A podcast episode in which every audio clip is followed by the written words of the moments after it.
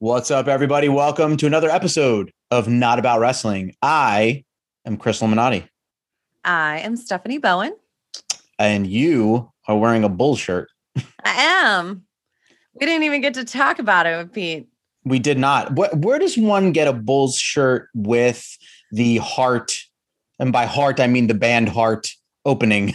Oh, Like the- I was the like, The, yeah. Nan- the Nancy Wilson, Stevie Nicks this is from, shoelace Ex- opening. From Express. They sold NBA apparel for a Huh. little bit. Yeah. Look at that. Look at that. I had no idea. This was um when I started in the band, I was trying to figure out what my aesthetic was going to be. And you thought it was And I led with this. NBA Really- biker chick? Yeah, this is what I started with. I was Mhm. going for like rock, like torn up rock t-shirts. And now I just wear ripped jeans and wrestling t-shirts on stage. It's fine. You know what's funny about that? Like, so you're showing me the shirt and you're like, not that you're justifying it, but you're kind of like, yeah, so I thought this was going to be my thing. Like, you didn't make the shirt. A company produced those shirts and they thought it was a good idea. People that they they paid money, pe- people millions of dollars to come up with that idea. I mean, I So- like it. Yeah. I so would well because people were doing this to their own shirts. They would just buy t-shirts and then do this themselves, which is what I was going to do if I couldn't find something. And then I stumbled upon it and I was like, sweet. I don't have to try and DIY my own shit. that's so- such a dad thing right there. That's something my dad would say. You paid for those ripped jeans? Oh, oh yeah. I'm I'm pretty sure my dad comment because my dad was at the gig that I wore this at. Hmm. And I, I'm pretty sure he was like, first off, he's like, I didn't know you were a Bulls fan. And then yeah, commented on the shirt. That's Mhm. awesome. But I was a Bulls fan briefly. Mm. I guess I still am. I don't know. I'm not. I haven't watched in years. Name one player. I couldn't tell you right now, to be honest. Does Derrick Rose still play there? Is he Did he Did go he back? die? I did feel he like he, his did he did get his leg amputated because his knee is always hurt? No. Eh, did he go back? No, I don't think he did. I don't know what happened to him. What do you mean go back? Where was he after? he left and he was with like five other teams. And then I feel like he went, or am I thinking of Jimmy Butler? Jimmy Butler is who I was watching the Bulls for when I was watching it. I got to tweet at him and he answered one of my questions and told me his favorite Taylor Swift song. What do you mean got to tweet at him? I well, I tweeted a like ask Jimmy Butler and he answered Oh. my question on on video. So it says my little like handle down there in my question and he got really excited about the question because he's a big T Swift fan. Uh, Derrick Rose is currently employed by the New York Knicks. Okay. Do you do you know who's not currently employed? All the people that got cut by the WWE today. hey, like that segue. I know. That was a really good segue. I know. Mm-hmm. We talked about you were mm-hmm. recording another podcast when all of this went down today. So it was happening. And I was like, oh, Chris doesn't even know. Can, uh, can we talk? Uh, let's talk about that real quick. So I do. An, well, I was recording a podcast where I was the guest for once, but this does happen often. Like when we're recording or when I'm recording the other podcast, the running podcast. Usually, the podcast, the interview itself takes like an hour, hour and ten minutes, and then you do the the talk up with. So you're kind of like in this bubble for an hour and a half. When I come out of that bubble, it's like the world is throwing a geyser at me, and I can't. So it's like you're tweeting me the WWE things. Uh, the uh, my marketing th- uh, team wanted a, a rate sheet for sponsorships. Uh, my ex wife called me with some medical news. It's like all these things just come flooding at you. Which, if you took them over an hour and a half, it's really not a lot of information. But when you get out of the podcast bubble and look at your phone and you're like, oh God, oh God, oh God, like, you know, Yeah. it's kind of a lot. So I did open up the phone for you to send me all of the releases for the WWE today. Uh, by the time we release this, it's old news, but I feel like we need to talk about Yeah. a couple of people that got released. Right. Because today it did happen. So we record our podcasts on Thursdays. This will come out on Monday. So I'm sure there's going to be many more uh, coming by the time this actually comes out. Um, if they're on the same like trajectory as last year, which coincidentally happened a year to the day Oh, it always happens. It always happens. It's it's, it's got. I think it's a on payroll. April 15th. I think it's a payroll contract thing. Is it their like year end. Like it's Yeah, I think it's like a payroll contract. Like that's when they come up. yeah. and- They said it was budget cuts and all that stuff. Um, yeah, the billion dollar company means budget cuts. Yeah, the one that just sold to Peacock and Well, yeah, the the right, but like a lot of them too, like the people that got cut, I feel like they're probably some of them are better off. Oh, I, I'm not disagreeing with that at all.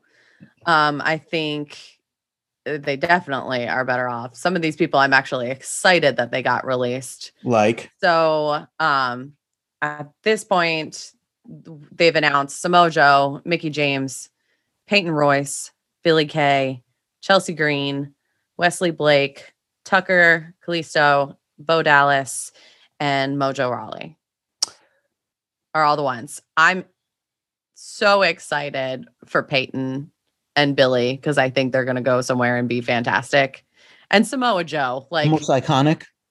uh, they're going to be iconic somewhere. I think, yeah. I think so too.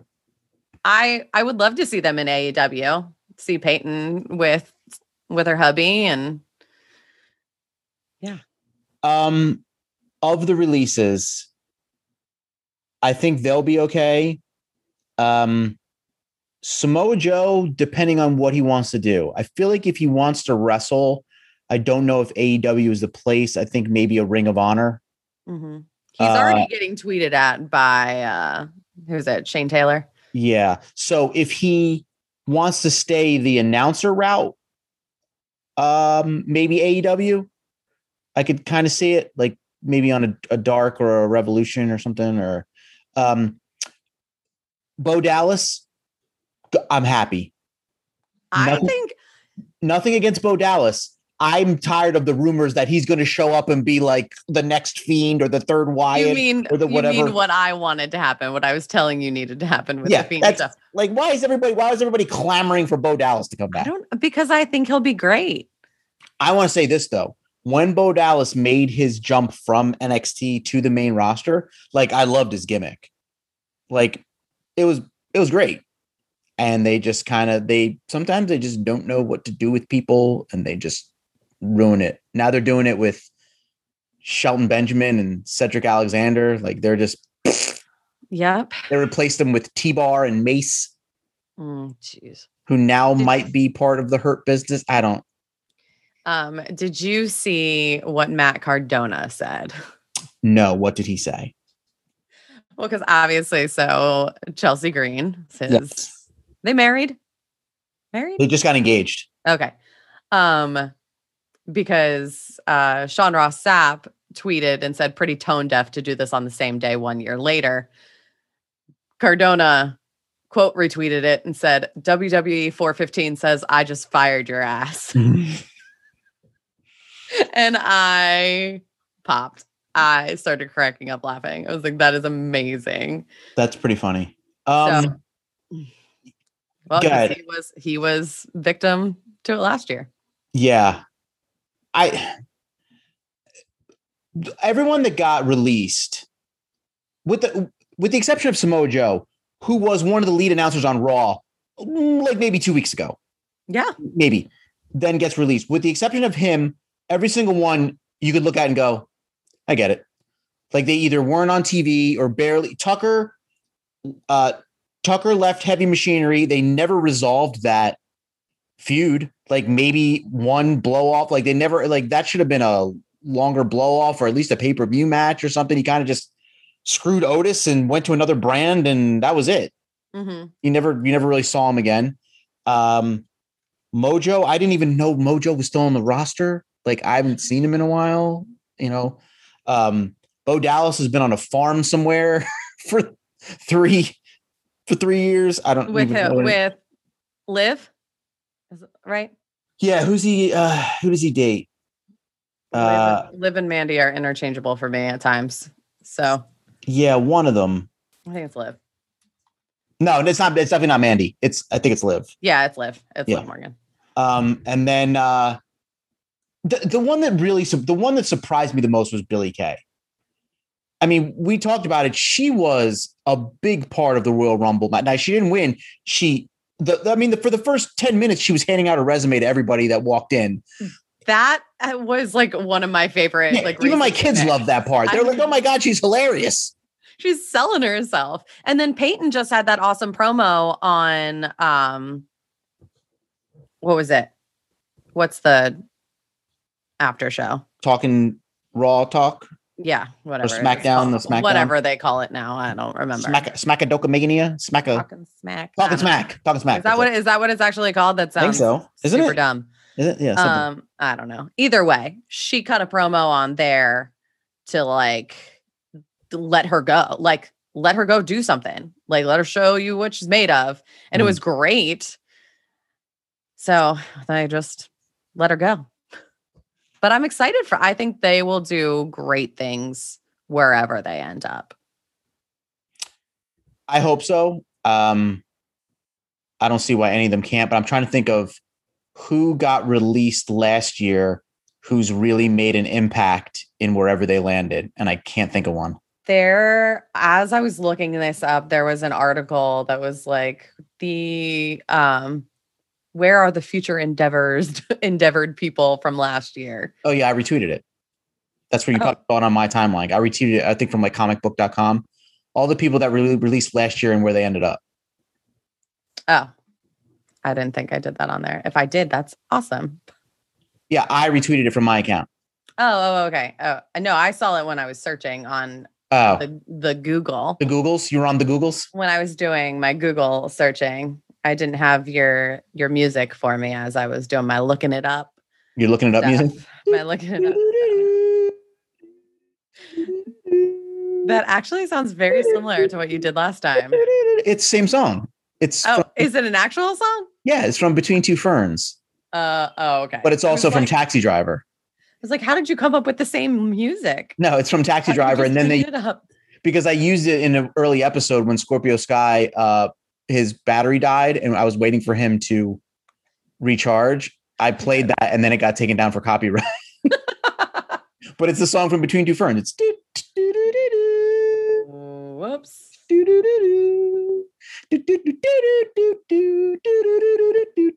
you find it yet? Uh yeah, yeah. Doo, doo. All right, it's again. Let's see. Miro. He wasn't released. Was he released? He wasn't one of the cuts, was he? I thought he just contract just. I Oh, have him first on this list. then never mind. Then yes, I, obviously he's made a huge impact. I thought his contract just ran out and he didn't resign. I didn't know he was released. Um, and then Drake Maverick, who got re-signed. Yeah, Um, Oh, EC3, who hasn't he's done up at different places. He's in TNA He's- now, right? um Yeah, he's in he's TNA. Ring of Honor. He's Ring of Honor. Wasn't he in TNA? Impact? No. Oh, Im- Ring of Impact. Honor. On- I keep going to TNA because I, know. I listen to uh, the podcast where they recap TNA and I call it TNA. Impact. Um, Cardona, who's in Impact. Impact. Brian. My- Uh, Brian Myers, who's in Impact. yeah. They have they have something tonight actually where they're picking each other's uh opponents Mhm. for matches. And Cardona tweeted at Myers and was like, Don't you pick Chelsea. That's pretty funny. uh Lio Rush, who's doing things in New Japan. Okay. Yeah. So they- Um, I've done something. Gallows and Anderson. Oh yeah, that's I, for, I, It's you forget that it was all these big names. I forget that was only a year ago. Mhm. Gallows and Anderson have been gone for like two, three years. I remember Gals, yeah, because because Gallows and Anderson got released a week after they did the Boneyard match. They were literally in the Boneyard match in WrestleMania, which was uh, it wasn't the main event, but it was up there. Yeah. And then they got released. I forgot. I got it. It feels like it's been so long. So it much- has. That's what reminding me about this. just messes with your head. Deonna Purrazzo. I stand corrected. I think everybody's done better from getting right? Because I don't think any of those people would be anywhere near the top of WWE. Uh Heath Slater, who's doing things. Heath Slater just said he was he was talking to WWE. Uh, you know what? Mickie James will be fine. She'll just go work in NWA. Yeah, that's what I was thinking. Should be fine. Um Eric Young. I think he's in Impact too. Uh Yeah, he became Impact World Champion at some point. Did he? Um, So they'll all be fine. Tay Conti. Oh God. I mean, she's going for the AEW title. Wow. Okay. Yeah. Um, So they were all better off. Eric Rowan made that one appearance in AEW, but he's not doing any. I, he's only wrestled three times since he's been released. Sarah Yeah. Logan isn't doing anything. She's stepping away. She stepped away from wrestling. I remember that. Yeah. Um, no way, Jose. Is He was supposed to come back. He was only released a year ago. God, I feel like he's been gone forever too. Good yeah. Lord. Uh, Mike Kanellis, who's Yeah. Who uh Mike Bennett now. yep, Well, I mean he was, yeah, yeah. Um, but he's So- um they're back in Ring of Honor. yeah with Um, Maria. Yeah. Aiden English is just Matt a Reinhold. YouTube channel. Yeah. I actually reached out to him for an interview. I'm sure he's listening to this. You should answer that email, Matt. Come I mean, we had your wife on. Why wouldn't you have you on? I mean, come on. Um, Chris Hero He's got a podcast. on ad free shows. Yeah.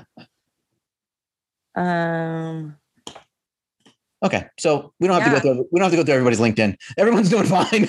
I'm just scrolling. I'm scrolling this whole list. It's Everyone on that list is gonna be like a so a podcaster in Maryland was looking at your profile. is that the creepiest thing? Is no, that the I'm just, creepiest social media? it's thing? the oh, it's the What if. Facebook did that? Someone in Los Angeles was looking at your profile. It's like people don't realize that you can see when they're looking at your profile. Because I've had numerous exes just creep on my LinkedIn, like exes that I'm not friends with on Facebook. And I'm like, you, why, why are you looking at my LinkedIn? they, they just want to see how your career is going. Just see what I'm doing now. They want to see if you linked any Gary Vee videos or anything. If you liked any uh, job What- openings. What new things I'm posting. Please don't come work with me. Oh Me resharing this job is not for you. Uh, anyway but yes i think everyone will get hired and be fantastic somewhere there's definitely going to be more i mean they did it the same last year where they announced all these and then nxt was next so I see what you did there. i wasn't intentional but i realized it as i was saying it so thanks. NXT was NXT. Um, Yeah. Well, I guess we should talk about who's on the show today. yeah Peter Croatto. Correlato. That's a good name. I like that name. It's a tough Yeah. one. Uh, good name. Good writer. Uh, he wrote from Hang Time to Prime Time, But Business, most- Entertainment, and the Birth of Modern Day NBA. but the most important part is that he was from jersey I I didn't say it. You said it. I honestly didn't know that before I I asked him to be on. I, I had no idea. I didn't talk about it too long. You touched on it. you didn't way- show your tattoo. I didn't. We you seemed interested, so I wanted to get into it. I wanted to do a deep dive. The second it was mentioned, my face changed. Yeah, you like I this. might flash it up on here.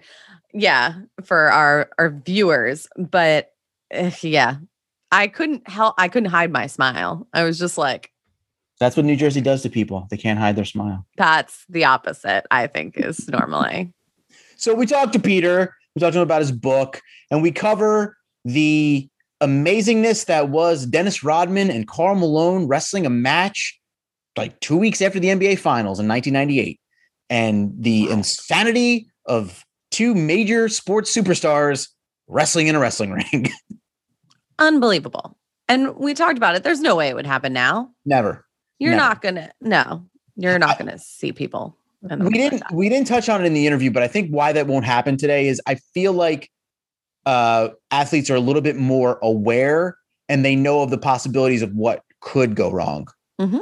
like I, I don't think they all think they're so much bulletproof anymore and if they go and wrestle in a wrestling ring and get hurt they're screwed yeah, those big lucrative contracts are Yeah. not going to do well when you're sitting on the sidelines because you decided to take a power bomb in a wrestling ring. yeah so they might show up and do a little wave do a little hey and show up on miss tv but they're not going to be uh wrestling in any form or fashion so we talked to peter about you know we we discussed how big of a superstar both Malone and Rodman were at the time. Like just not just superstars in the NBA, but Rodman was like a pop culture figure.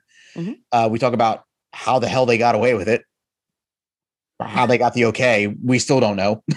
and uh, you know the the the fun little maneuverings of Eric Bischoff when it came to getting them to kind of get in a little bit of a fight in the middle of the NBA finals that was watched by 35 million people. so a little bit of a, a little bit of an ad for the oh yeah, and then watch these guys in a pay-per-view. So uh we talk about all that and just how none of this would happen today None of it in a million Zero. years. for Yeah. multiple reasons. Yeah, which we all which we get into. Mhm. So uh here's us talking to uh to Pete.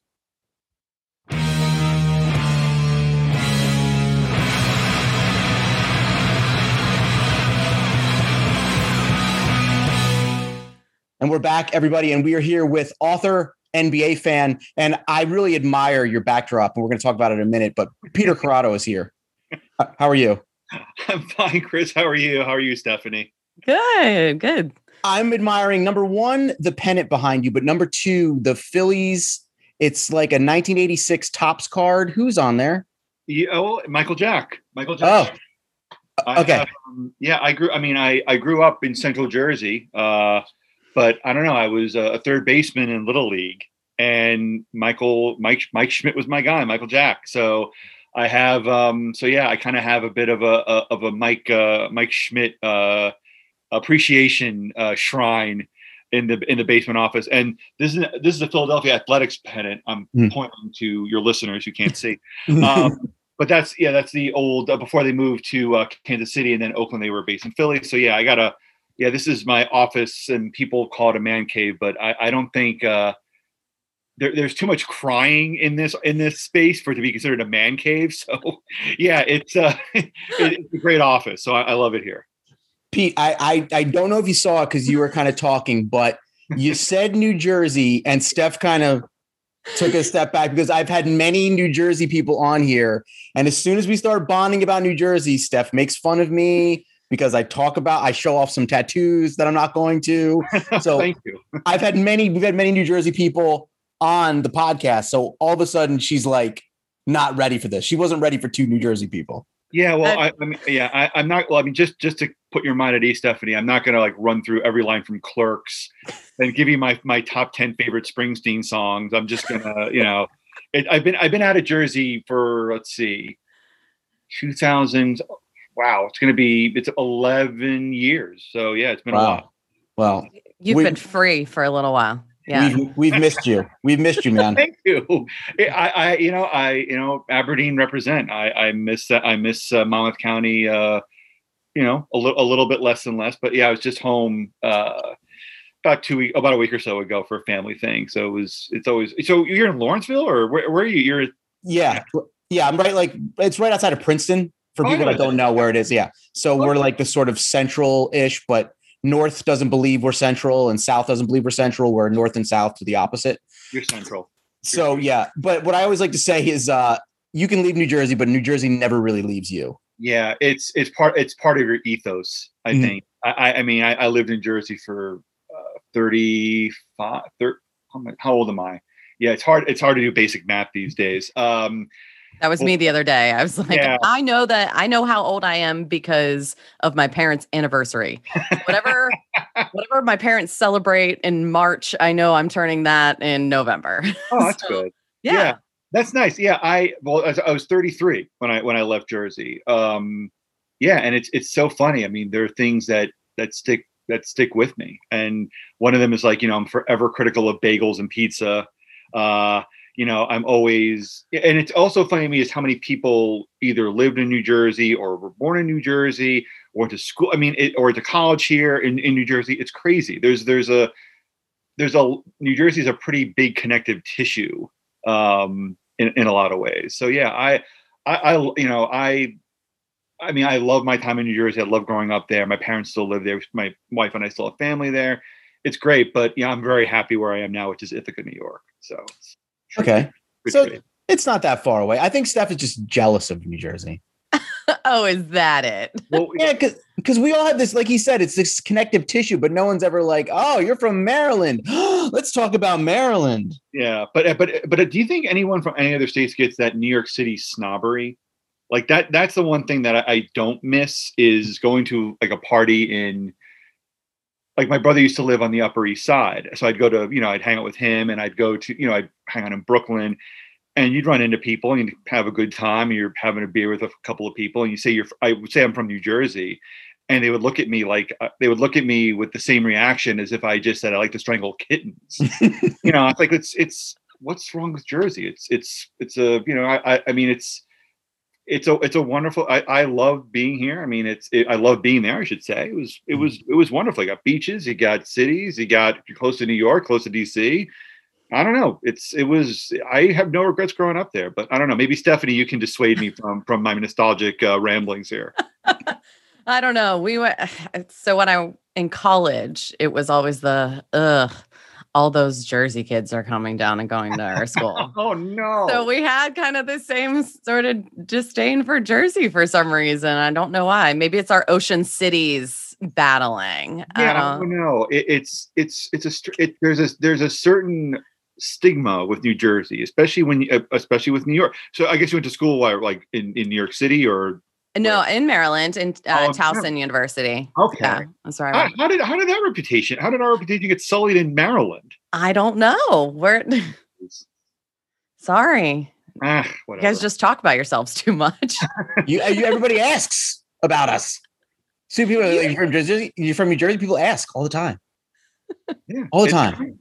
Look, I'm pr- I'm a proud I'm a proud New Jerseyan. Or well, I I wasn't born in New Jersey, but I spent most of my life there, so I consider myself a Jerseyan. Okay, so let's uh, let's talk about that. When when did uh, does young Peter get into writing first? Does he get into the NBA first? What, what's that first magical moment? kind of at the same time. Like I, you know, it, it was it was the damnedest thing. I, I 13 was sort of a, a critical age for me in a lot of ways because I really got into writing. I really got into the. I mean, there are two things. I, I learned. I, I learned that I love to write, and I, I learned that, and I also learned that I could I could write fairly well. Which when you're which which when you're, when you're that age, when you when you're told by adults that hey, you know what, you're pretty good at this, or like this is something that you're not. This is something that we're impressed by. That that you kind I kind of felt like I had a key that I could kind of open a peek into the adult world a little bit. So I I, I got into writing. I, I you know because of um, you know English classes in school, and then I went to Brook. I took a couple summer classes at Brookdale Community College, um, which was close to my house, and then around that time I started getting an MBA. You know, I started to watch Inside Stuff on NBC, and and fo- started to follow Michael Jordan a little bit, and that kind of was my gateway drug into following the Knicks, who are on MSG Network, and reading the paper every day, and, and just also the kid, all the kids at school. You know, there were there was it was funny around that time. There were there were more and more NBA fans, and fewer and fewer baseball fans, which baseball is my first love, and it all just kind of came at the same time. I mean, writing probably came first, and the NBA came second, but it was it was very it was it was neck and neck uh, for sure. Okay, and when did you combine the two? you know it's funny i had the biggest aversion to sports writing for the longest time and it's for, for two reasons first i read a book in, when i was junior or senior year of college and it was called the worst team money could buy. And it's by john harper and um, bob klapisch who's the um, i hope i'm pronouncing his name right who was the uh, baseball columnist for the um, bergen record. And they spent and the book chronicles a year of these two men who worked for rival New York New York papers, New York tabloids, covering the 1993 Mets, I believe, which was one of the most, which is one of the worst teams of all time. That's a team with Bobby Bonilla, Bret Saberhagen, and all these other high high priced, uh, low quality free agents, kind of that kind of like infiltrated Queens. And reading that book, sports writing just seemed like the most like the least glamorous job in the whole world. Like it just seemed like a grueling amount of work and you don't get days off and you're traveling all the time it just it just didn't seem like a particularly fun occupation and you know when you're writing you're not making a ton of money you're not you know you're not um you know you're it, it can be a hard profession so it didn't sound like anything I wanted to get into. And then, you know, I worked at newspapers um, for three or four years um, in my early 20s, and I worked near the sports department. And those guys, and inevitably it was, it was all men, they just seemed like lost souls. Like they didn't, they didn't, they seemed like men that didn't really have their lives together. And maybe I was just young and naive and didn't know how adults, you know, talked and progressed. But watching those guys, it just didn't seem like they were, they, they seemed, they seemed all they all seemed misplaced or or or or out of sorts and i just i i saw those two things and i thought you know what like i'd rather just i'd rather just try news and also i wanted to become a i wanted to be a film critic so that was another thing that i thought i could i could be and um so yeah so i didn't really get into sports writing until I was in my early 30s when I wrote a couple pieces for Deadspin, and then it, kind of it kind of went from there, and and that's a longer story that I, that I won't bore you guys with. Do, well, first of all, I wanted to ask Steph. Uh, can, Steph, can you please tell Pete that guys never get their life together? I mean, it's not just sports writers. yeah, I think it, it's all it's all of them. yeah, I, I, don't know. It just it just seemed more acute there. Yeah, it was just it was, a very I mean, solid group of them. Newsroom like newsrooms are not newsrooms are these are these wonderful, um, these wonderful playpens mm. where you have, you know, just all these different walks of life. And I, me- I remember working at the Trenton Times. Like you had the you had Princeton grads mingling with like you know, mingling with guys that like barely like graduated college or didn't go to college. You had young kids. You had it was just this great mix. And in that mix, the sports department, uh, the sports departments always seemed like just again adrift. And I don't know, maybe maybe if I worked at another newspaper, I'd be like, hey, that's the place to be. But you know, I worked for the Trenton Times, I worked for um, the Courier News, which is a Gannett paper in, in Central Jersey, mm-hmm. and it, it just it didn't it didn't seem like a particularly uh, attractive occupation, especially considering when at when those papers like you're covering girl, you're covering like the scholastic sports, you're covering like minor league sports. There, there just wasn't,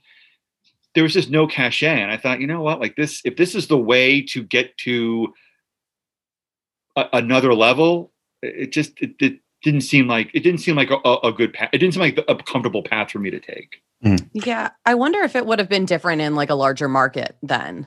Oh, I think that so. it was just kind of where you were versus um, the actual department for sure. Like if, if I was the Washington Post in like 1998 or 1999, and you know, and I'm working at, and I'm either working in the news department or I'm, interning at sports, and I turn around and like there's Rachel Nichols and there's Tony Kornheiser and there's Michael Wilbon and there's Thomas Boswell.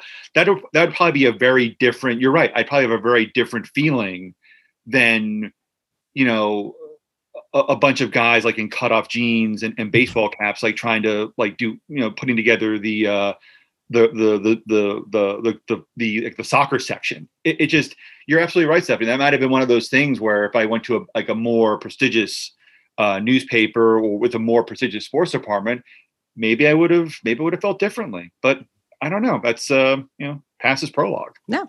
So you you where you are now. So oh, I'm thrilled where I am now. Oh yeah. I, yeah, I mean, I, it took me a while to get here, but I, I love where I am now. So you were big into sports as a kid. Did you ever dabble in watching wrestling? Yeah, I did. Oh yeah, back in the '80s. Oh, for sure. Like I had, I, I think you know, I kind of had a, I had a, um, kind of a brief fling with like I think like my brother and I both had, had kind of the same thing. We had brief, we had good flings with MTV and, and the WWF. So like for a while, like in the mid '80s, like oh yeah, I would, you know, I was watching, you know, um, you know, WWF matches um, you know, every Saturday, and you know, and sometimes I, you know, we would tape um, Saturday Night Special, oh, Saturday Night Main Event, Saturday Night Main mm-hmm. Event, mm-hmm. like you know, so like yeah, I mean, I had all the figure, I had all the figures, the wrestling ring. I made, I would create matches. Yeah, I, I mean, for a good three or four years, like that was a big part of my growing up.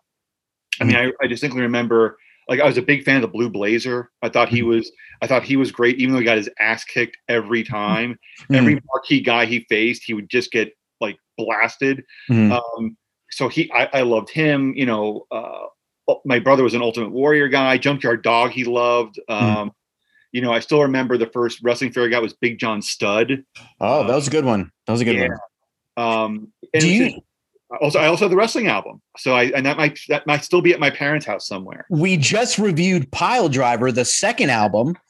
Uh, That was the second album. I forgot about yes, that. Pile Driver. I mean, you got to go back in the. I, what I'm about to say archives. It was literally last episode. When you go back to last episode and read where we uh, uh, listened when we did the review with Rob Naylor, it's very good. You'll relive all the great classics like Girls in Cars and Gir- Girls in Cars and uh, Vince McMahon singing. But um, Is there uh, can anything can anything top grab them cakes? Is is there is there Junkyard Dog, I think Steph didn't Junkyard Dog also have a song on the second one, or am I no?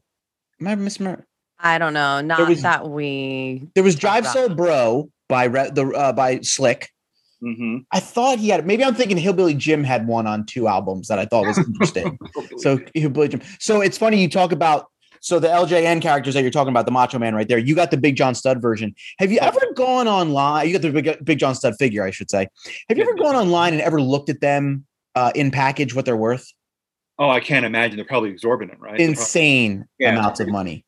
yeah. especially especially because there's variants. There's one I don't know you for if you remember this, and we could do a whole podcast on this alone. Yeah, the figures um, are crazy because there's variations. Yeah, Yeah. There was a variation where the original Andre had long curly hair, yeah. I and then that. they ran out of those. And then when they made him, he had cut his hair on TV, so they gave him short hair. The Oh, right. original long curly hair one in a package, like I feel like it's over five hundred, possibly a thousand dollars or more, That's possibly crazy. more. That's crazy. I mean, Yeah. I, the the ones. I mean, I got rid of them long ago, and we, you know, my brother and I, my brother Dave, we we took them out of the box and just played the hell out of them. Like, Mm. the, I mean, it's funny those those those figure those those figures, like they were not built to last. Like, I mean, they were just. I mean, you played with them for three minutes and they were scuffed. They'd have like the Mm. purple marks on them. Mm. You know, but. I, I don't know. I, I love. I mean, I love those figures. Uh, Like it's like when I was eight, nine, ten years old. I mean, again, I remember being in my bedroom creating matches. You Mhm. know, like these, like these, these, you know, with like you know, stars facing each other, and and yeah, I, I I have a I have a fond memory. I have fond memories of the WWF, and it's funny. I, but that I don't know. I I didn't really. I think when I was like past twelve years old, I just I started getting into basketball. Baseball's always my sport, and you know, I kind of le- I kind of left you know pro wrestling behind. But mm. it's what's amazing to me is, and this is going to be the most obvious observation to your listeners, but what's amazing to me is that it was huge when I was a kid. I mean, Hulk Hogan was a was an international celebrity. Andre the Giant was an international celebrity, and now it is just it is a whole other level. And even going back and and you know looking back at stuff for the uh, you know in the '90s, I forgot just how big you know you have the two rival the WCW WWF WWF facing off. Like I forgot how big that was, and it's a it's just I mean, it's it's an entertainment conglomerate, and it's just it just keeps on growing and growing. It's crazy. Well, it, that's it's a good segue because that's one of the reasons we brought you on the show today. We're going to be talking about because you are an NBA aficionado. We're going to be talking about when Dennis Rodman and Karl Malone wrestled in WCW. So w- when you said you kind of fell out, I too, as a kid, fell out right around the same time, like mm-hmm. early 90s, 92, 93. I started, and then I came back in with the wars between WCW and. WWF. And Yeah. that's when this was all going on. Right. And so you're you've got the background in the NBA. And so I've been looking back at some of the old matches, especially with the move now over to Peacock and stuff. sure, sure. And one of the reasons that I wanted to do this episode was, and Steph and I actually had to talk about this right before we got on the show because we were just, you know, spitballing ideas and stuff. The actual magnitude of two. First, let's talk about the superstars that Rodman and Malone were Yeah. at the moment that they're wrestling with it for WCW. Number one, and Mhm. number two, putting it in today's NBA landscape. Like, imagine two of the biggest stars in the NBA were like, "Oh yeah, I'm going to go to AEW for a week and go train like during the finals, during the playoffs." So first, talk about the magnitude of how big Rodman and Malone were at the time. Yeah, that's a really good point, and that's and that's one thing in going back and doing my homework Mm. that stuck out to me was that I mean these, it wasn't like you had two bench bench guys or like two marginal. These these these were legitimate superstars. Now Rodman, it's it's hard to forget just how ubiquitous Dennis Rodman was as a celebrity in the mid 1990s because now he's sort of this sad sack who hangs out with dictators and you know has kind of just been always been someone who can't get his life in order. But back in 1995 96 97 when he was with the bulls 98 he was everywhere. I mean he had two best-selling books. He was married to carmen electra who at that time was a you know playboy model who was you know hopping on to singled out and baywatch. So she's, she's a big star. Um, and, and, he and he was somebody who, and he had his own show on mtv Rodman world tour so he was i mean and he was just he was a bona fide celebrity. He was somebody that like if your parents didn't know basketball they knew they, they knew michael jordan and they would probably know dennis rodman because he was just he was a character. He would really he really was a wrestling character brought into the brought into real life. I mean he was somebody who i mean again he had his hair dyed every conceivable color. He was you know he married himself at a book signing. Uh you know he was and he was he was a he had this this uh, he had this appeal this re, this rebel appeal that people just gravitated toward. And a lot of it was because he was a ph- phenomenal basketball player. He was a great rebounder. He, he he was a winning player too. That that's another important thing to remember.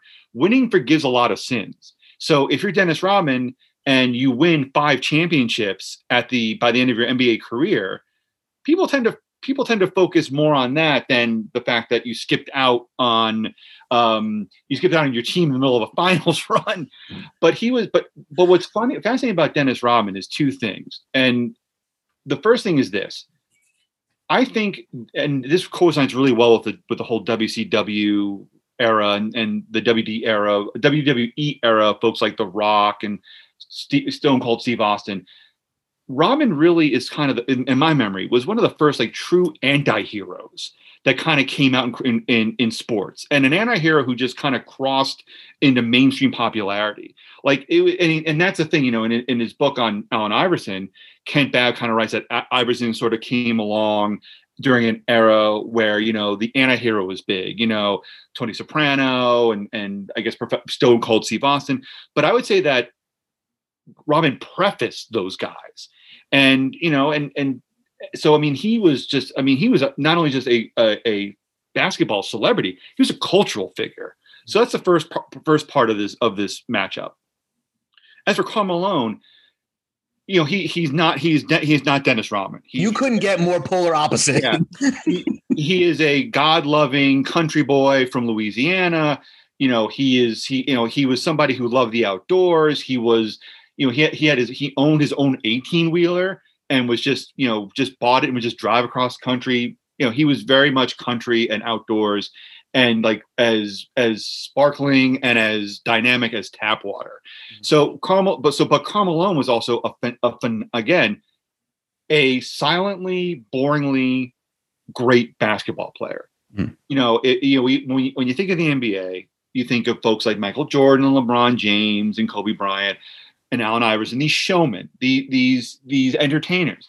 And Karl Malone really wasn't like that. He was he was a meat and potatoes player, but he was somebody who delivered to you to extend this tortured food analogy. He delivered you filet mignon and you know a great baked potato and a full steak dinner every night. He was he was you know he was a, a part of the original Dream Team. Uh, you know, he was somebody who was, you know, scored over 30,000 points, which is a major milestone in, in, NBA, in the NBA. So, yeah, he was a superstar, but he was somebody who, if you're a parent, you can say, oh, you could be like Karl Malone. If you eat your vitamins and drink your milk and, you know, say your prayers, you could be Hulk Hogan or you could be Karl Malone. Um, I'm not going to get into Karl Malone's sordid past. Um, that's probably better for another episode. Mm-hmm. But, but in terms of the superficial uh, side of it, you're absolutely right. You can have two more. You can have two more different NBA players and personalities facing off in this match, which I think is why it works. Why it works so well. And why it was so popular. Yeah. Uh, and one thing too that kind of escaped me when it first happened because it was 1998. I'm in college. Like yeah. I really don't quite know how the world works yet. I see Dennis Rodman and Karl Malone in a WCW ring, and I ring, and I think, okay, there's some type of deal going on here, either between Turner Sports, like there's some type of okays going on by higher up. Mm-hmm. But now that I'm older and see the business side of it, like I can't even fathom how two marquee players with their teams that deep in the playoffs were allowed to get away with. I mean, Karl Malone had to, they both had to train to yeah. become wrestlers. So Malone's literally taking bumps and doing things while the playoffs are going on. Yeah.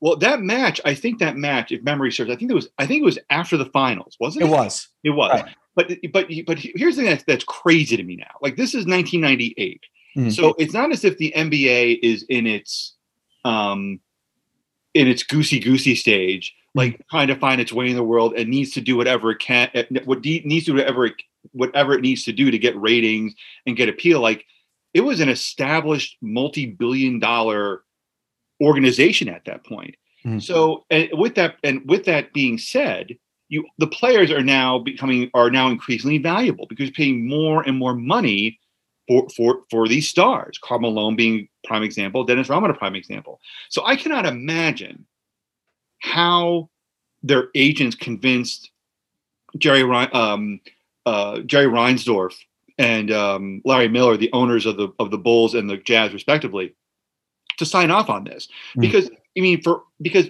wrestling is such a physical, physically demanding sport, and it's and you are just, I mean, and these guys they're relying on their bodies to make to, for for their living, and not only that, they're in their thirties, like they're in their mid thirties at this time, so they're not spring chickens. Mm. So I, I, so it is amazing to me that this that this happened, and as you said earlier, with two with two superstars, like with two mm. stars that are just you know that are that are nationally known names it it is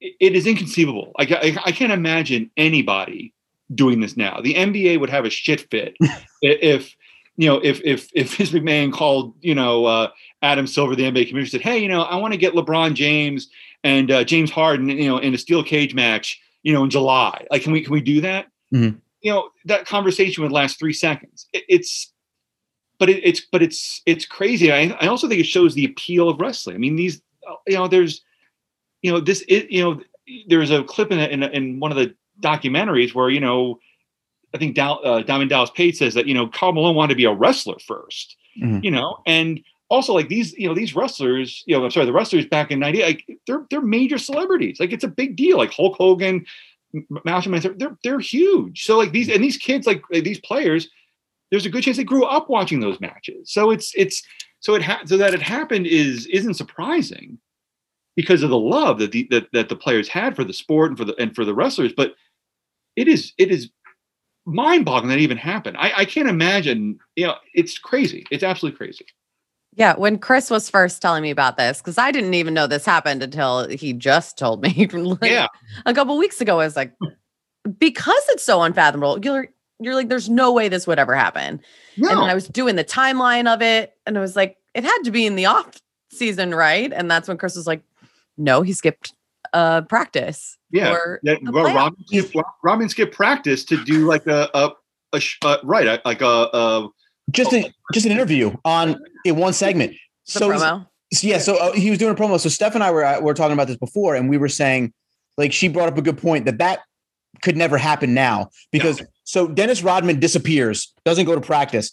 Yeah. Back then, you called if you couldn't find Dennis, you couldn't find Dennis. But now with phones and social media, like the people, the the popcorn guy at WCW be like, "Hey, Dennis Rodman's here," and take a picture and put it on Twitter, and it's all over the place. So you couldn't actually get right even anything done under this cover and, of night. And that's the problem now is that everything is chronicled.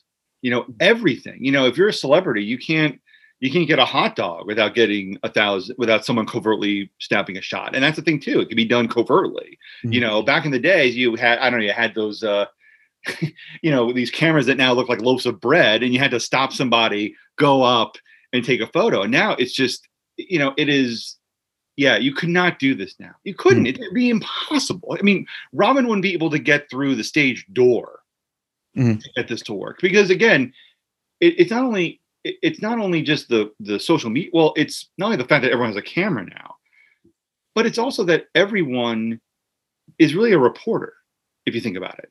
So, like, if if somebody if so if some low level employee um, at WCW, you know, um, if this happened today, Mm-hmm. If some low if, if some low level WCW employee like took a quick photo or you know tweeted out something in 30 seconds, that's being picked up by everybody, and mm-hmm. it's just snowballing and snowballing. So it's you know it, again you hate to I hate to use a phrase a simpler time mm-hmm. because I don't think that concept exists. But really, if you look back at you know 1998 when we're talking about the fact that you have these these professional athletes involved in this this giant you know this giant event.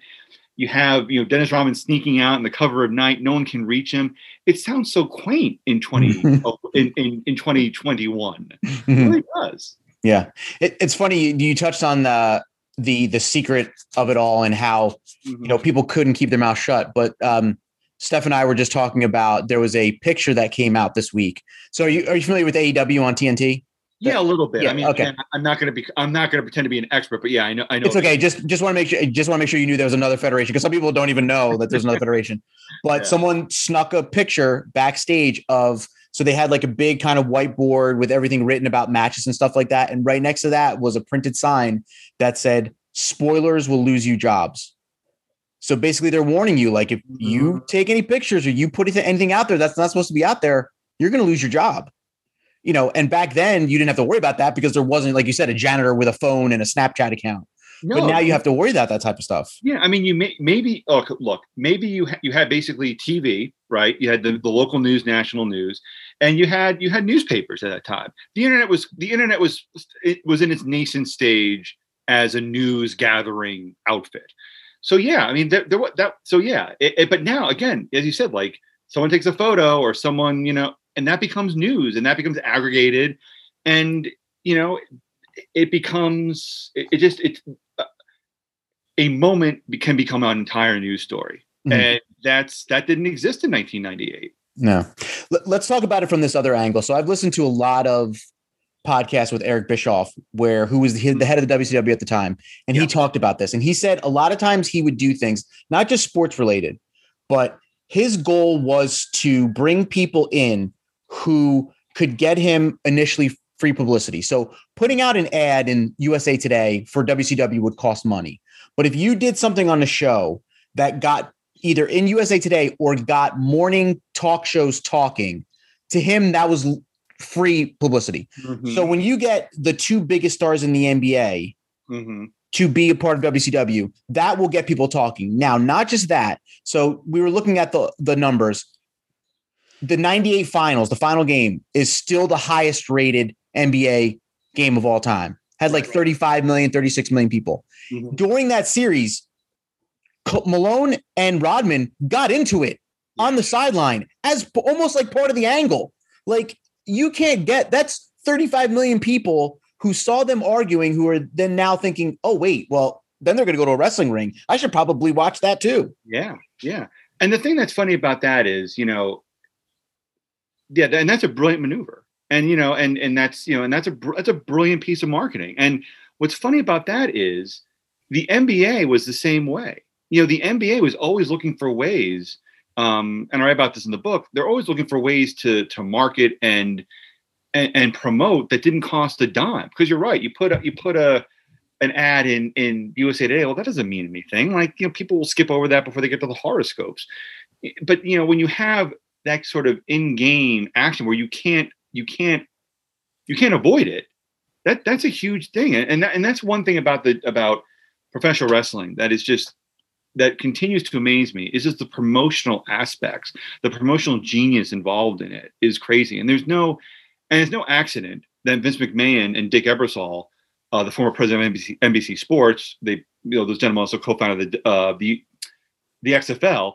There's a reason why they're friends because they they they think I think they think the same way. And David Stern, the commissioner of the NBA, was the same way. You're always looking for a way to promote your sport to the most number of people. And if you can do it without without spending a dime, that's gravy. Um, but yeah, that's and yeah, I listened to I think we listened to the same interviews with Bischoff, and it's what's so great about that. He's so gleeful about doing that. He's so gleeful about being able to pull the strings to make that work. And I and my response is, you know, I'm an NBA fan, but I say, you know, good for you, man. Like it didn't it didn't affect the game. You know, it didn't, you know, no one no one got hurt. You know, it was and that's part you know and that's also that's what the fans want like if you look at game six the last game uh, uh, you know malone and, and Rodman really do get it they get into it and a lot of it is theatrical and you can tell because like they're patting each other on the ass after like their their tiffs like the crowd is really into it and if you're if you're an NBA executive, an NBA fan, you're you're going right along with that. And you know, again, that's what the NBA wanted. The NBA back in the you know late '80s, they wanted they wanted their the games to be entertainment. They wanted the they wanted their arenas to be theme parks. Mm-hmm. So really, I mean, you can you you know, I'm sure the NBA at the time scoffed at, at this whole notion of Rodman and, and Malone being in this being in this match, and you know, in, in in looking in rewatching game six, Bob Costas throws in a jab about how this, you know, how Malone is degrading himself being in this upcoming match. Mm.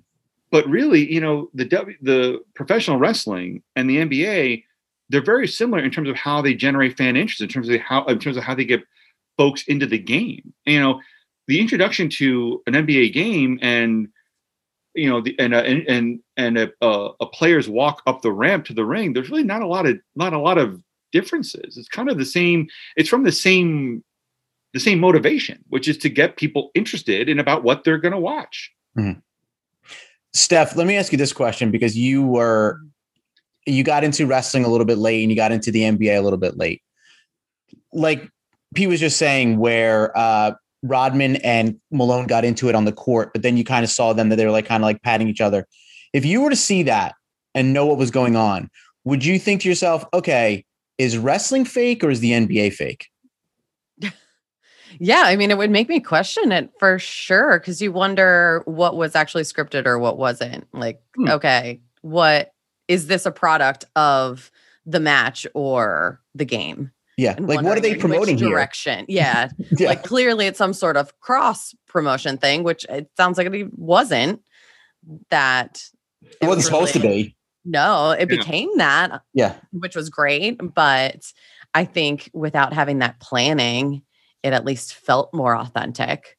I, I feel like what would make it feel a little bit more insider and kind of shenanigans going on is that it was all on the same network. So WCW Nitro was on TNT. The finals were on TN were on TNT. They're on NBC so, actually. Oh, they're on NBC. That's right.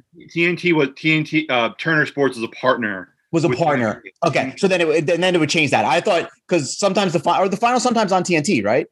No, the final the finals are the finals are have always been okay um, on on a on a net, on one of the big three networks. So yeah, right. it, it's it's. I mean, that could very well change though. I mean, yeah, yeah. So maybe that's what I was thinking. I was like, maybe that would bring in, you would think even more shenanigans if they were all on the same network, but they're not. But yeah, yeah. So Turner Sports was a part of it.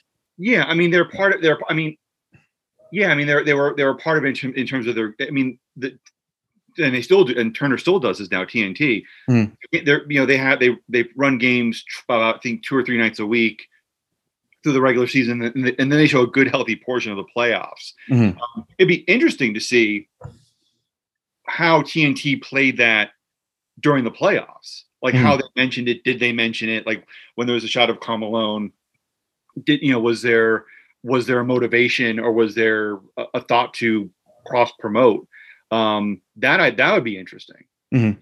So we don't see. I mean, we saw Shaq do the thing with AEW, but Shaq is on TNT and he's retired. That's a little bit different. Yeah. But why do you think the WWE doesn't do more with the NBA now. Now, I'm not talking about putting wrestlers in the ring, mm-hmm. but I mm-hmm. feel like there could be some type of crossover there. Why do you think there's not?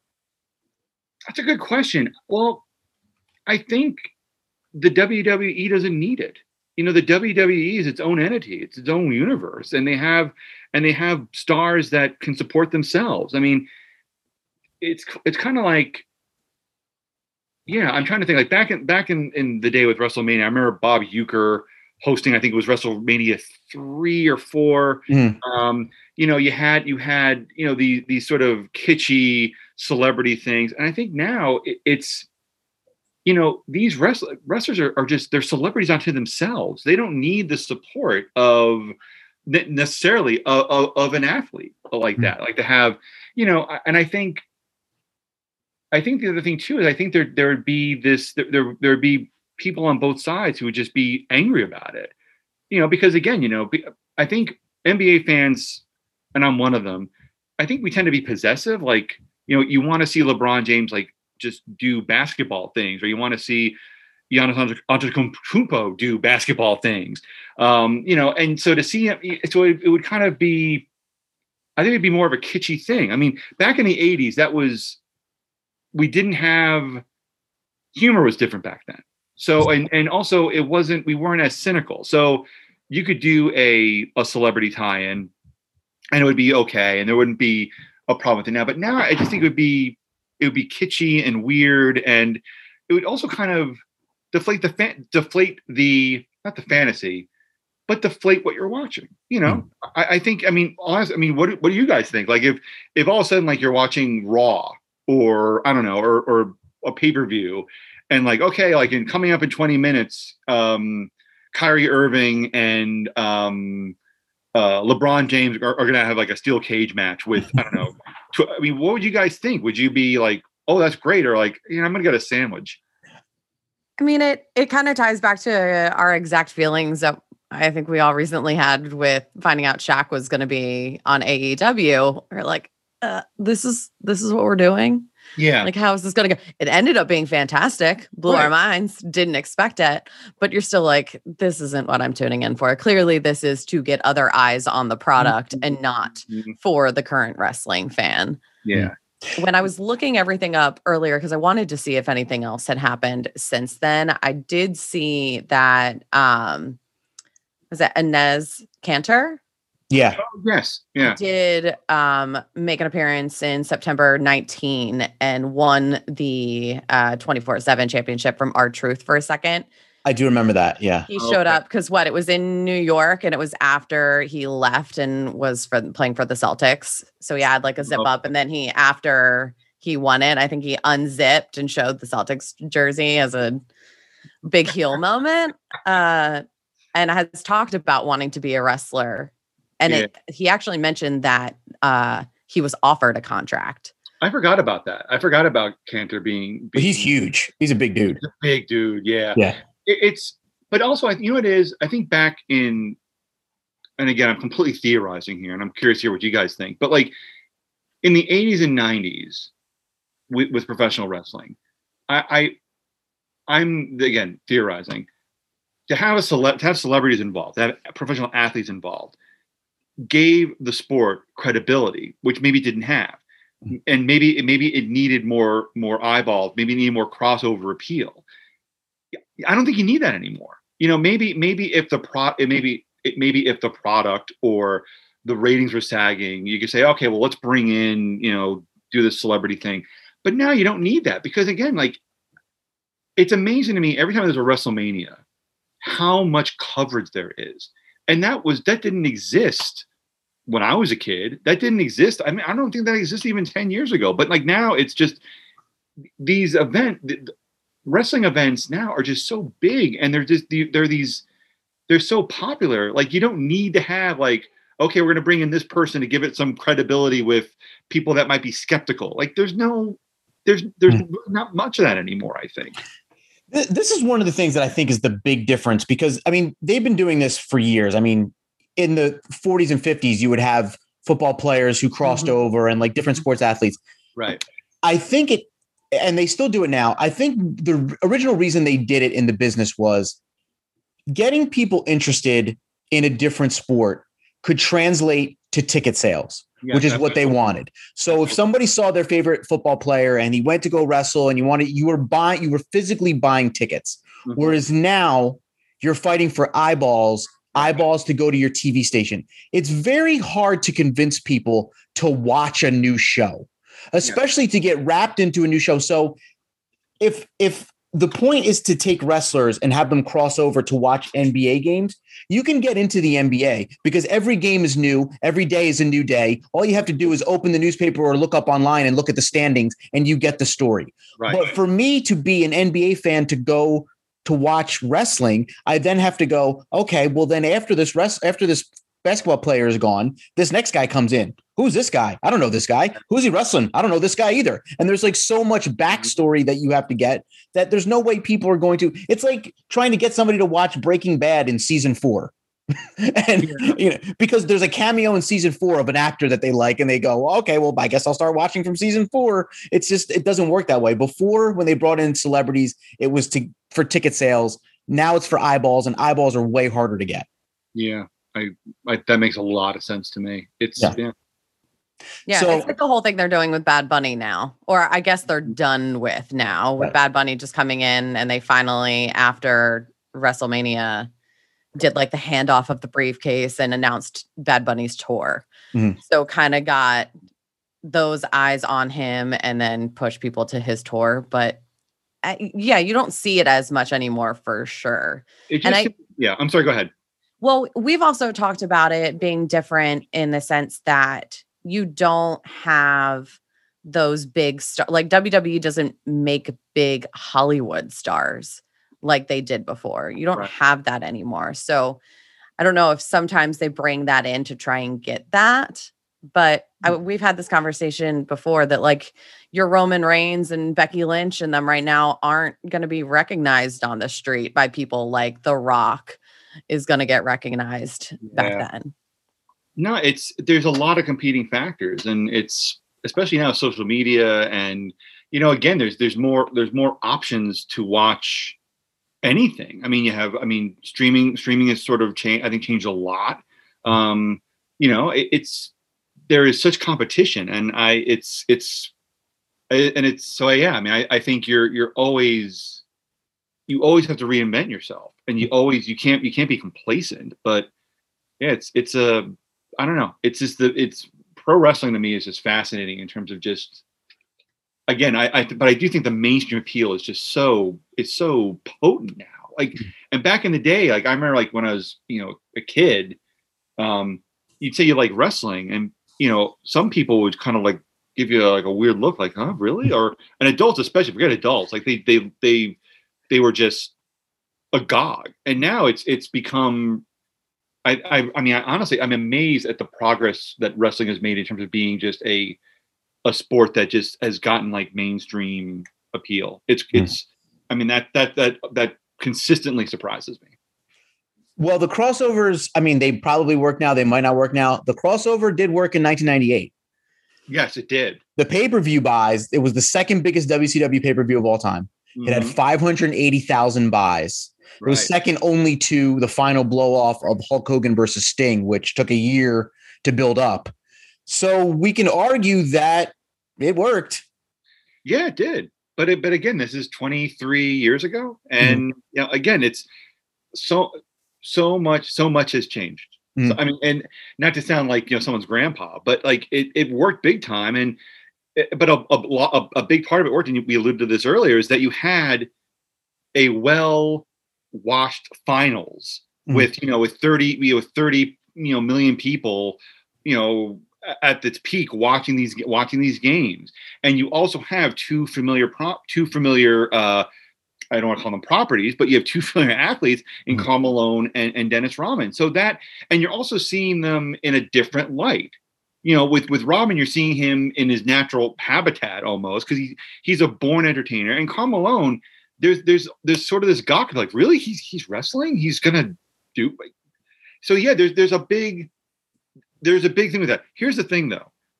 Do you think you could keep doing that? Do you think the do you think WCW or WWE could have keep could have kept going back to that well, like, okay, 99, we're gonna bring these two stars in, or in, in 2000 we'll bring these two stars in. Do you think it could have worked, or do you, or do you think this was lightning in a bottle?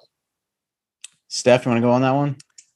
Yeah, I don't I don't think it could. I think it was just so special yeah. and surprising that if it was something that uh, was to be repeated every year with different people, it just wouldn't yeah. feel as authentic. Yeah. I agree with that. And I also feel like we said lightning in a bottle. Like, I wonder if it would have been as big of pay per view buys if the Jazz and the Bulls both lost in the conference finals and they weren't in the finals yeah. and you didn't have that build up in the NBA finals, like would it have been just Karl Malone and Dennis Rodman in a ring? or was it Karl Malone and Dennis Rodman who fought in the NBA Finals are now in a ring? Well, wasn't it? I- I believe when I was listening to Bischoff, unless I heard wrong, that it kind of seemed like they just happened to play each other in the finals. It's That- not that's like that saying. was the plan. Right, Yeah. but would where it have been as was- big if they didn't make it if to it the had finals? if it hadn't gotten there? Yeah. yeah, No, I don't think it would have. I, I, because again, you have you have a great you have a great preface to the to this main event. You have six games of these two guys playing the same position, facing off against each other, Mhm. and uh, you know, as we mentioned earlier, you know, they they mix it up to get drum up that interest to kind of have that um uh that that uh guerrilla marketing going and Mhm. yeah i mean i think it, it, it worked out perfectly i i don't that's the thing because you're you it also it's perfectly it's perfect too because if these guys are out by may right if they were eliminating the conference finals in let's say late may that's you're now looking at a two month gap between their nba season and the and the match. Here it's three weeks maybe? So that's still fresh and that's still so there's still momentum to come for, to, to be built from that. Mhm. um, so yeah I, I think i mean again uh, the stars aligned. I agree with you guys. And i think i think the stars aligned really well with this. And you know i, I don't think it, it wouldn't have had the same pizzazz if it had been okay well instead of the bulls and the jazz we have um, you know the pacers and you know the lakers. It, it wouldn't have been the same the same the dynamic wouldn't have been there. And you wouldn't have had that those moments on court either where Mm-hmm. they were able to play that up because yep. who knew what extra that added to those pay-per-view buys Ye- because of that. Here's something that we also didn't touch on too that I think helped tremendously. Mhm. Um, okay, they were by no means technicians or well trained wrestlers, Mhm. but Malone and Rodman at least looked believable in the ring. Like when Malone was locking up with Hulk Hogan, who used to be this larger than life character, Karl Malone was taller. Karl Malone was just as big. He was in really good shape. You look at Rodman, like his his entire career was about rebounding and being tough. So you believe there's an air of believability. So they've got two guys who also you were kind of like, okay, maybe they could kick someone's ass in a, in a wrestling ring. Yeah, that's the thing. I mean, I, I watching the clips, like it's. I mean, yeah, they're not. You know, they're, they're not. You know, you, they're not. Yeah, as you said, they're not technicians. They're not. Huh. But they. But again, you know, I'm not a. I'm not a wrestling a wrestling aficionado like you guys are.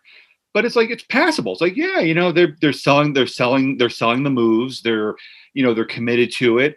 Um, they, they, and they care. You know, that's the thing too. You know, you can you can get away with a lot with a lot if you have enthusiasm you know if they were if and and that's the thing too you know it's it's these guys are multimillionaires and they're going at it that's a that's another part of this that just is again boggles my mind they're they're they're committing to this and you know i mean and and Rodman got you know got the the, the diamond cutter right? Like you know so that that's the thing that blows my mind is that they weren't half-assing it.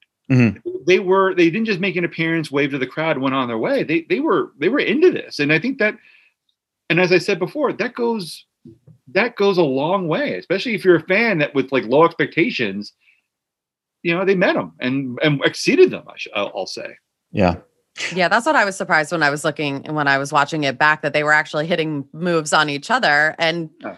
fairly well for not having that experience. That's terrifying putting people in those situations because a lot of times it's the wrestlers that are making it look good or selling it or Yeah. doing what they're supposed to be doing to to make it look good. So can we, can we talk about that the one thing that, that stuck about stuck out about that match and this is going to be really ridiculous but Karl Malone's pants talk about Very that? Very purple. Well, they're supposed to kind of match Diamond Dallas Page's at the Yeah. time a little bit, but they were very purple and very like faux leatherish. Yes, they were. It was a little jarring. I mean, Rodman comes out like with the jeans and t-shirt, looking, I guess, looking like you know the badass that he was portray- that he had portrayed himself to be, and Malone comes out, you know, in those real purpley pants, and it was like, Mm. yeah, I guess, I mean, it, it kind of fit in with the with the early with the sorry the late '90s uh, Yeah. Look. So yeah, I mean, but but that that that was like like was a little jarring to start my viewing with. But I will say though, at least I mean Malone put some effort into those pants that he's only going to wear once. I mean, you're not wearing those out. No, you're not wearing. I mean, also, it also goes to show you too, like how ridiculously fit you have to be to pull that off. Mhm. like if you have an ounce of fat anywhere, like those things, you, look like a you, you look like a windsock or, or like or like a, or like a sausage casing. Mhm. And I mean that's the thing. Like he he he pulled them off. I mean that's it's he. I mean he was one of those guys who was in remark. I mean, he was always in remarkable shape, and he was somebody who I'll never forget this quote. He was asked uh, for his fitness regimen, like what do you do? Because he was a he was a big hulking guy, and he said like, no, I'm not telling you my secrets. Like I don't, you know, you know, does does, does the U.S. Army tell the Iraqis like what their training secrets are? No, so I'm not going to tell you my secrets. So yeah, so kudos to Karl Malone and wear those pants. I mean, that's if you if you if you got it, flaunt it. So good for him. Yeah. There, there's a famous story that I've heard on a bunch. I don't remember who the teammate was, but a teammate of Malone's became a motivational speaker. It's um I think it's Mark Eaton. is it okay. Yeah, he he's he's a motivational speaker, and yeah, they were teammates for a while. Might, but it could be somebody else. I I mean, it's got to be. I mean, uh, what are the chances that he's got multiple motivational speaker uh, ex teammates? So the story was sorry. The story was that um, I'd say let's say it was Eaton and Malone went to uh, out to dinner together, Mhm, and Malone asked for grilled chicken, mhm. and so he gets the grilled chicken. And it- they bring it to the table, and it's got like the grill marks, like the char marks on it. Yeah. He sends it back because the grills have carcinogens, and he doesn't want to risk it. So he asks for them, like I don't know how they would grill it without grill marks. and so his teammate was like, "I'll take them. I'll eat them. like I, I, I'm, I'm not sending them back. Like order more. I'll I'll eat them for you." And you No. that that's how serious he was about his fitness regimen. Now he was in cra- he's he was in crazy in crazy good shape, and this is before and this is before that became the norm. So like yes, yeah, kid, you know, Karl Malone's like, oh man, he's an Adonis. Look at him. He's just because you know because players at because you know players at the time weren't you know weightlifting really wasn't you know normal. It was Yeah. it was just becoming a thing. So Carmelo comes along. This guy's just like built like a like a truck, and he stood out. Um, but yeah, he played. I mean, that's the remarkable thing about Karl Malone. He gets he gets forgotten about a lot, but he played for let's see, eighty five. Almost 20 years, and he Hmm. played at a very high level for most of those years. He was rarely injured he had he he worked on his on his mid-range game He became a really good jump shooter of course paired with john stockton for all those years in utah you know got to two finals he had a remarkable career Uh, you know it, it- you know maybe not the most political i mean people seem to like him maybe not the most um worldly guy but you know what he's beloved he was beloved in utah i mean he is you know if he moved there and ran for ran for may um pardon governor there we go Hmm. he'd win in a landslide he's beloved there and yeah it's Well, I mean, if a wrestler can win governor, why can't Tom Malone win Oh. governor? that's you know it's, it's funny i always forget about that and Yeah. what's, what's crazy is that that happened that also happened around the same time at 99 i think ventura got the governorship in minnesota yeah, and he showed up at a WWE pay per view when he was governor. wow i completely forgot about that Yeah, it's best that we do. yeah, I think so. I'm, I'm good. with- I'm, I'm good with with overlooking the uh, Jesse the Body Ventura uh, governor uh, uh, reign. But if you want to talk about working the running man, like I'm I'm all good to Great go movie. there. Great movie. Yeah. So before we wrap things up, let's talk about the book, which Yeah. came today. Hey, I got it today in my mailbox. They must have known you were going to be on today. Let's talk about the I'm book real sure. quick. It's it's a little. I'm. I apologize for, for for being so sluggish. I don't know what's going on. Maybe the book's not selling well, and they're just you know sending it uh, like on a on a uh, on like a cattle truck or something. But glad you got ca- it. I can tell you're a writer. You're so negative. Hey, look, you know, I you, you you don't. Uh, yeah, uh, I haven't had healthy self esteem since like second grade. So yeah, I'm very much. This is this is this is my level. Yeah. That's why you should have stayed in New Jersey. We- We've got it in spades. Oh man, in New Jersey, yeah, I, New Jersey is, yeah, there is, there is a sarcasm and a a bring it down a notch that I just. I adore Steph, it. am I sarcastic, Steph? Uh, never, never. What? I, that- never. I'm the I'm the sweetest guy. Couldn't be. So t- so tell us about the book. Yeah, the book is, um, which I, I heartily recommend every, everyone buy and read, even though there's not a uh, there's I don't think there's a wrestling reference in there, unfortunately. Oh, got to work on that. Sorry. The next book. The next book, you should just devote a chapter to Rodman and Malone. I, you know what? I, that might be a that might be like a, a series of books. You know, Yeah. I'm thinking like you know uh, how like Robert Caro has like five books on LBJ. Mhm. Each each each uh each book can be like a minute of the match. So I got it. No, why don't you do like a last dance documentary about the match? And you get like the, the the NBA finals is the background, yeah. but the match itself is what they focus on. I, I think that would be a great idea, and I'm I'm I'm I'm very eager to pitch that to my agent and have her never call me again. So thank you for that. Oh, sure. Blame me. Blame Yeah. me. Hey, you know what? If you if you want a partnership here, man, you got to take the um, no, uh, the book it's called "From Hang Time to Prime Time: Business, Entertainment, and the Birth of the Modern Day NBA." Um, and really, the book uh, covers it covers the years 1975 to 1989, which I really feel are the NBA's um, um, evolutionary um, age, its era. It's I call it the age of emergence, and basically, it's when everything came together for the NBA to become the international cultural and and business behemoth that it is today. So the book looks at the rise of cable television. It looks at how CBS Sports turned the turned the games into entertainment. Uh, looks at great players like Michael Jordan, Julius Erving, their role in bringing the NBA into a league that um, embraced style and superstars. Uh, and it also looks at um, the NBA's uh, arrival um, to NBC and, and how it became tr- something that was truly, um, you know, an entertainment property. So the book um, features well over 300 interviews with a variety of people, including TV executives, rappers, sneakerheads, sneaker manufacturers, because those things are important. The you know Air Jordan, uh, the arrival of Air Jordan 84 really brings the NBA into a whole new level. So the, the so the to me the book is for anybody who is a basketball fan, but also someone who likes a business book, a book about cultural history, or just wants a good read. I mean, it's it's 315 pages, but I mean, I'm the author of it, but I think it reads uh, reads pretty breezy. So yeah, You you see the parallels here between the NBA and and pro wrestling, right? yeah. Oh, that, that's that's why I was so happy to be on this podcast because they are. It's the same. They're basically brothers or sisters. They are they are cut from the same cloth of showmanship, entertainment, giving giving viewers a good time, and also the NBA's business model or it's tr- it's always been a lack of tradition. They are always going to do something new. They're always going to promote the new star, and if that isn't wrestling, I don't know what is. Like Mhm. there- there's a reflection of the past. Like oh yeah, you know, remember Hulk Hogan? You have the Hall of Fame and all that good stuff, but really the NBA and and you know professional wrestling, they're all about looking ahead. And so yeah, it's to me, it's they're one to me they're they're very much like mirror images. Um, so to me, anyone who says like, oh, you know, wrestling, ah, it's just like it's if you look at if you look at sports now, everything that sports that sports um, tries to accomplish in terms of amping up the crowd and promotion, that's very much a WWE game plan. Hmm.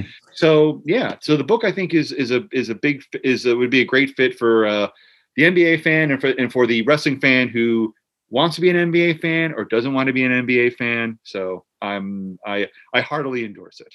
You, you know what I find interesting too? Uh, people look at wrestling and they're like, ah, I don't like that. It's fixed. It's fake. And then they watch sports and their team doesn't win and they're like, oh, it's all fake and fixed. Yeah. like, Crazy. I don't know. It, it, yeah, I, I don't. I, I you know I don't know why.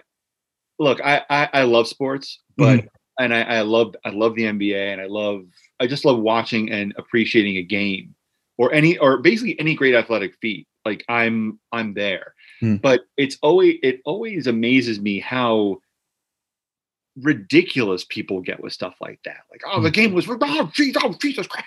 And they just lose their mind. And I, I don't know. I'm I'm 43 and I don't know. I don't have the I don't have the energy for that anymore. Like yeah. just give me a good game. Like, I'll, I'll- let me ask you guys this: like, as wrestling fans, like, do you are- are you like I want the best match, or are you with like a certain wrestler? Like, how does that work? I mean, are you just I- I'm, pardon me, I'm just curious about that. Steph. Uh, we've talked before that I'm I'm a big storyline person. Mm. So I that's what I watch develop and what I care about versus how the actual match goes. Mm-hmm. So I guess I would be more just the person and how that can develop and whoever wins wins. It's just as long as that carries forward. Mhm. Uh, I too like a good storyline, but I'm more along the lines of, look, there's a understanding between you, the wrestlers, and me, the fan, that I know that there's an outcome to this that you know, Mhm. and you're not telling us. But Right. to get to that outcome, I want you to make it look as real as possible. Yeah. And while you're making it look real, do things that would happen in a real fight or that would perhaps like give me that believability to it. When I mean, Steph, I talk about this with Steph all the time. When a guy is standing there for 10 seconds waiting for another guy to jump off the top rope at him, like I lose, first all, I lose my mind, yeah. then I'm completely taken out of the match. Like we saw a match last night Mhm. and I almost kind of jumped out of my window. And sometimes, look, things happen even to the greatest ring veterans who've been around for a bunch of years. Yeah. Chris Jericho put a wrestler in his lion tamer, which is like a kind of a reverse, like a like a Boston crab kind of thing. Mhm. I guess he was supposed to do it closer to the ropes so that somebody on the outside could reach in and punch him. Okay. He did not. He did it right in the middle of the ring, mm-hmm. realized he was too far away, and shimmied the guy all the way over to the other side of the ring. And when I say shimmied, I mean a good 15 steps. Like there was no believability to it. And now part of that was the guy on the ground's fault, kind of, because one, he set up in the wrong. Two, he might have kind of known where he was and realized I'm in the wrong spot too. I should maybe try to wiggle so it looks like Jericho's trying to keep me in the hold, and that's what's moving me over there. But not Jericho grabbing two legs and like duck walking over so that he can get to the ropes close enough so that he can get punched in the face. It's like, look, I know accidents happen, and I know sometimes it's hard in the ring when you're doing all this stuff, but little things like that, like keep me in the moment of believability so that I can go along to on this ride with you. Yeah, that's a great way to look at it. Like Yeah. I, I, you know, again, I am, I am not looking to get. I'm not. I'm at the age now where I don't want to have, um, agony with with any sporting event. Like I want to just Yeah. sit and I want to enjoy whatever it is I'm watching. I mean, I'm a. There are certain teams that I follow and there are certain players that I like, but I just want, you know, I want after a hard day of doing doing whatever it is that I do, I I, I want to spend. I want to just be able to sit back and enjoy a professional athlete doing their job exceptionally well. I think Mhm. that that to me is the juice, and I think it. I think we're, you know, it sounds to me like we're all kind of cut from the same cloth. Yeah. Unfortunately, Steph has a lot of agony agony because she's a Ravens and Orioles fan. Oh, sorry. So Ravens got, Orioles. so she's got a lot of agony. Yeah, I look. I mean, I um, I I, I understand. I mean, my my my in laws are um, Philadelphia Eagles fans, so I know all about agony until even even after Super Bowl, it it was never. Yeah. It, it wasn't enough. now they have our boy Flacco. Yeah. I don't know how that's gonna go. Dude, when did that happen? yeah. A couple few months ago, yeah. Yeah. Really? yeah came, Sometimes- back, came back some home. things some things just fly under my radar. South Jersey's finest came back home. Malton's finest came back home. Sometimes stuff like that flies under my radar. Just as long as he's not on the Giants, I'm fine. hey, I'm oh, I'm, I yeah. There's yeah, I'm a Giants fan, but even I'm like, I'm going to be cautious here. I, I Yeah. don't know. It's, Yeah. it's a long. It's a let's say that's a slippery slope. But yeah, I'm yeah. Again, like I'm, I you know if my teams win, that's great. But it's also like just give me a give me a good game, give me a good contest, and I'm set. I hear you. Well, Pete, we want to thank you so much. Good luck with the book. Thank you. Let's and actually let everybody know where they can find you uh, online. Oh, absolutely. Um, I am very much on Twitter, probably more than I need to be. uh, and I, so I am at Pete Croatto. That's C R O A, two T's as in Thomas O. Um, that's where I spend most of my time. I'm also on Facebook and LinkedIn, but I, yeah. Um, also, um, regarding the book, uh, if you buy the book and send me proof, either through, you know, probably Twitter is the best way to do it. Uh, I will mail you a signed book plate you know, and it doesn't matter where you are, I'll mail you a signed book plate. Also, you can buy autographed copies of the book at Odyssey Bookstore in Ithaca. So Mhm. go to Odyssey, odysseybookstore.com and you know either email one of the associates there, call them up, and uh, yeah, I can um, sign a book for you, and the store will mail it pretty much anywhere in the U.S. for five bucks extra. So that's pretty much it. Uh, Awesome. So fortunately, website isn't really functional at this point. Twitter is is where where they can track me down and berate me with uh, you know you know opinions on my hat or my hair or whatever. It doesn't matter. Awesome. For your your Amy Grant tweets was what I Oh, was what hey, I you know what? Look, I I had never seen that music video before. you never, you never saw every heartbeat. Oh my god! I love every heartbeat, but I have never seen that video and was like, this is at first I was like, this doesn't start off bad. And then I was like, oh wait, okay. Oh, Oh, it- this it- gets Oh yeah, it, it gets it gets worse in a hurry. And and the thing is, like, even as like a 14 year old kid or 15, or 13, 14 year old watching those videos, I was like, this is a piece of shit. Like, and, and again, at 13, like, I have no discern, I have no taste. Like, I'm not, you know, I'm not like I'm reading, you know, film comment or anything. I'm just,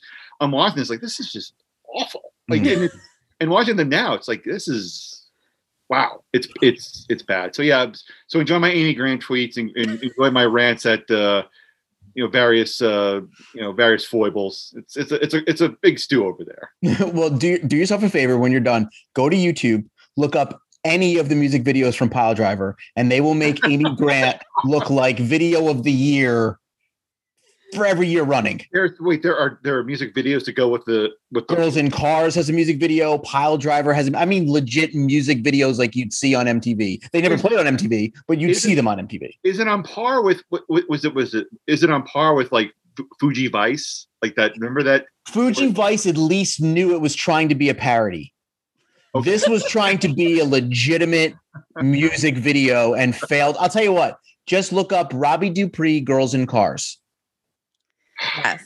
Now, Robbie Dupree had the hit single Steal Away in the 80s, and then he sang the theme song to Strike Force for Strike Force. wow And it's called Girls in Cars. girls in cars And you're gonna know that because he's gonna repeat it 7,500 times. Good luck getting it out of your head. I Yes. you I, I I was I thought I could top um I thought that the brilliance of um Don't Go Mess with a Country Boy could be topped but clearly I, I- Easily. I, I, Easy. am I'm in for I'm in I'm uh, clearly that that that status is going to be uh, toppled over girls and cars okay This video is going to change your life.